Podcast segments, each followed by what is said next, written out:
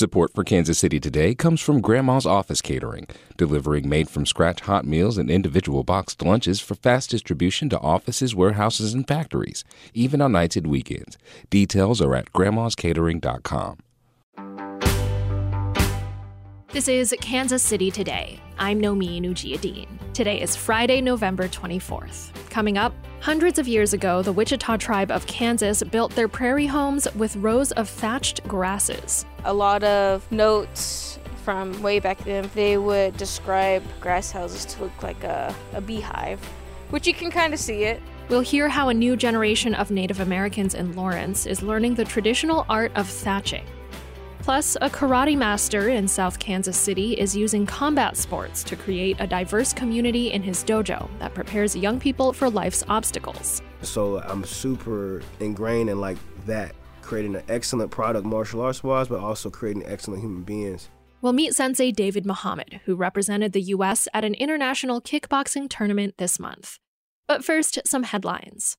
The Kansas City Royals could consider moving across the state line as a deadline approaches to ask Jackson County voters about funding for a downtown ballpark. KCUR's Savannah Hawley-Bates reports. Jackson County legislator Manny Abarca, who chairs the county's Stadium Improvements Committee, says it's now coming up against a January deadline to put stadium funding on the ballot or risk the county losing both the Royals and the Chiefs. Abarca says Kansas has offered both teams money to move across state lines. I think that red carpet is as long as uh, 70 Highway. The reality is that we need to be very much considering that the Royals are not moving in isolation. A side in North Kansas City is still in the running as well. If the Royals stay in Jackson County, they are also reconsidering a potential site on the South Loop, according to the Kansas City Star, that could come with a lower price tag since existing entertainment districts are nearby. One of Johnson County's top law enforcement officials delivered a conspiracy theory filled address at a recent right wing conference. Kyle Palmer has more. For roughly 30 minutes over Veterans Day weekend, Johnson County Sheriff Calvin Hayden railed against China, apartments, former President Barack Obama, and the county commission. He also lamented the lack of action by the Johnson County District Attorney as well as state officials in following up on alleged election problems in Kansas. It was all part of a speech Hayden delivered to the Determined Patriots Conference at a church in Kansas City, Kansas, an event that also featured former Trump National Security Advisor Michael Flynn and My Pillow executive Mike Lindell. Hayden himself will be up for re-election next year. Asked later to clarify his unsubstantiated claims, Hayden said he thinks it's quote patriotic to question government, end quote. The Kansas City Council has given itself until January to figure out what to do about a new city jail. KCUR's Sam Zeff reports it needs to determine where to build, how big it should be, and how much to spend. City inmates and detainees are housed now in two mid Missouri counties after the city stopped keeping inmates at the Jackson County Detention Center in 2019. Councilman Crispin Rea, who chairs the committee, says the city needs a new jail, but it must be the right size. And by right size, I'm saying a facility that is a place of last resort after we've exhausted every other opportunity to keep someone from winding up there. Kansas City decided earlier this year not to house inmates at the new Jackson County Detention Center, but still, some oppose a city jail. Reyes says the city could pay for a jail with the city's 3 A cent public safety sales tax, which expires in 2026. We'll be back after this.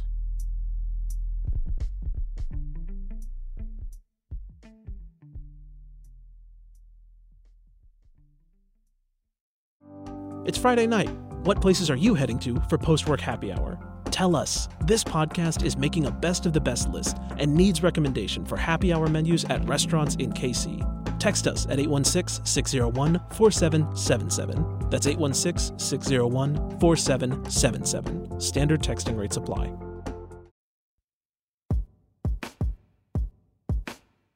Some of the very first homes in Kansas were built by members of the Wichita tribe with cut bundles of native bluestem grass. KCUR's Julie Denesha has the story of Native American students who are reconnecting with that Great Plains tradition.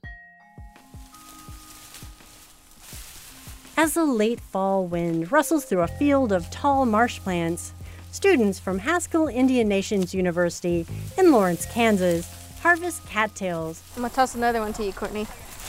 That was a bad throw. In the wetlands behind the school, MK Karen is teaching the art of traditional thatching. Karen is a member of the Wichita and affiliated tribes, and she's a master's student in geography at the University of Kansas. She learned how to work with prairie grasses from her grandfather. So my grandpa, his artist name is Wena Kochet, and it means yellow bird in our language.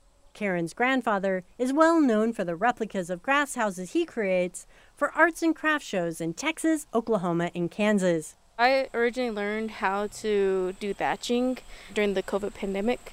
So that was the hobby I learned during the COVID. After that, I just really loved it. And now I feel happy that I can pass along these skills because it's important to pass these along. Generations ago, the Wichita built large grass homes from big bluestem. Grasses were sewn together using bone needles, and tall cedar poles were used for support. But local prairie grasses are in short supply on Haskell's campus these days. So, they're using cattails. Karen and her students take the cattails to a small field where there are several dome frames made of slender wood. Courtney King is a senior at Haskell. So, my people, I'm pure in Miami. My people built wigwams with cattails. King is the lead student researcher at the Haskell Greenhouse. I always have wanted to learn how to thatch. I've, you know, I tried looking up YouTube videos, and usually it's white men in Britain doing it that didn't feel right to me. King's focus is restoring native species to the school's campus. It was her idea to find a way to use the invasive cattails that clog the wetlands. It's just to reconnect people with the land and partake in traditional ecological knowledge as our ancestors have for thousands of years. And many, many tribes thatched wigwams, grass houses, sweat lodges, etc. Not all of us are Plains Indians as far as teepees and all of that kind of stuff. So reconnecting with that culture and bringing that back.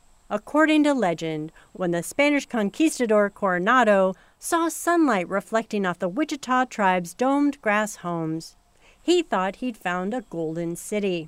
Our first encounter with colonizers was the conquistadors, and a lot of notes from way back then from the conquistadors, they would describe grass houses to look like a, a beehive, which you can kind of see it.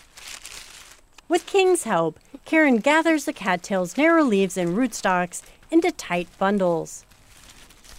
This part going up right here, these are called the uppers, and the ones going to the side are the ribs.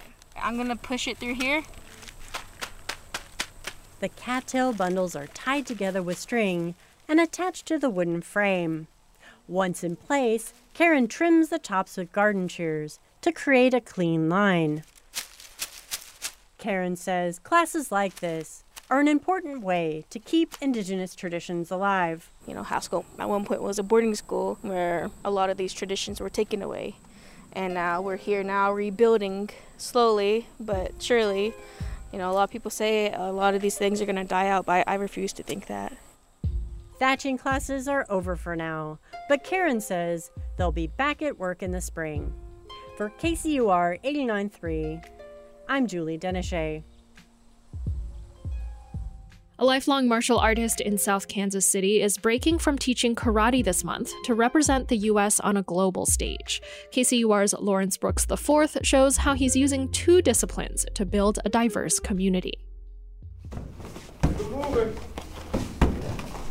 David Muhammad credits his father, Rudolph Muhammad, for his growth from karate student to a skilled fighter to instructor. That's all I really knew coming up in the school on Saturday mornings, getting up early and going, helping set up for classes. That was just what we did, and it's what I was immersed by. So I don't really know a time where I wasn't doing martial arts. Now, more than three decades later, David Muhammad is a six degree black belt in Taekwondo and Shotokan Karate and the Shihan or head instructor of Integrity Martial Arts Academy. Formerly known as Kwanzaa Martial Arts Academy, the black owned dojo has taught combat sports and self defense to Kansas Citians for more than 30 years.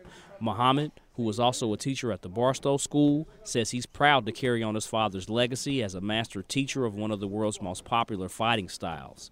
And he's using the foundation that karate laid to challenge himself even more. As I evolved, I wanted to experience what it felt like to fight full contact for my own development and for my students' development. I wanted to challenge myself, and that's really what kind of led into it.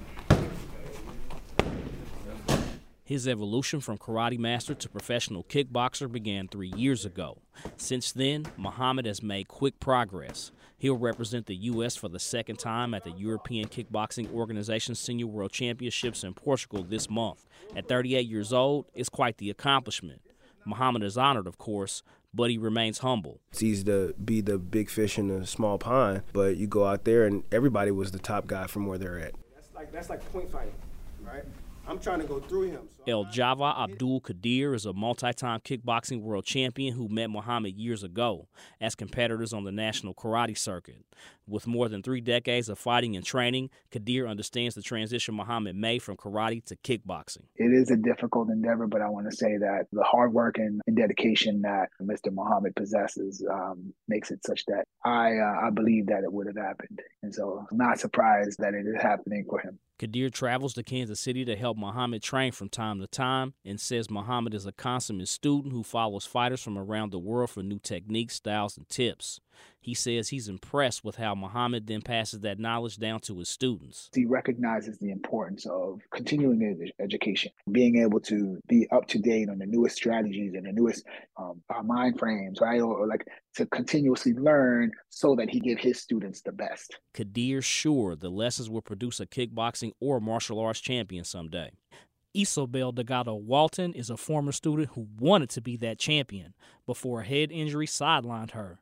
Instead, after she earned her junior black belt from Muhammad's Academy, Delgado Walton became a kids instructor. It feels really great. It feels like I'm kind of finding my purpose. Teaching kids is very fulfilling to me, like watching them learn and getting to feel like I'm a part of something bigger, like a community. She thinks combat sports like karate and kickboxing are perfect for keeping kids engaged, giving them some discipline, and putting them in a multicultural environment. It's very fulfilling, and it definitely helped me out in a time where I needed that in my life. Muhammad's Academy also offers leadership training and seasonal camps for all ages. He says the experience can be transformative for kids and their families. There's people who are intentional about saying, you know, my child who goes to Leawood Middle needs diversity, and there's a black owned martial arts school with the last name Muhammad, and I'm to take my son to that program. That positive influence doesn't end when students step off the mat. What comes out of that is an ability to be super intentional about the community we're trying to create. How can we make this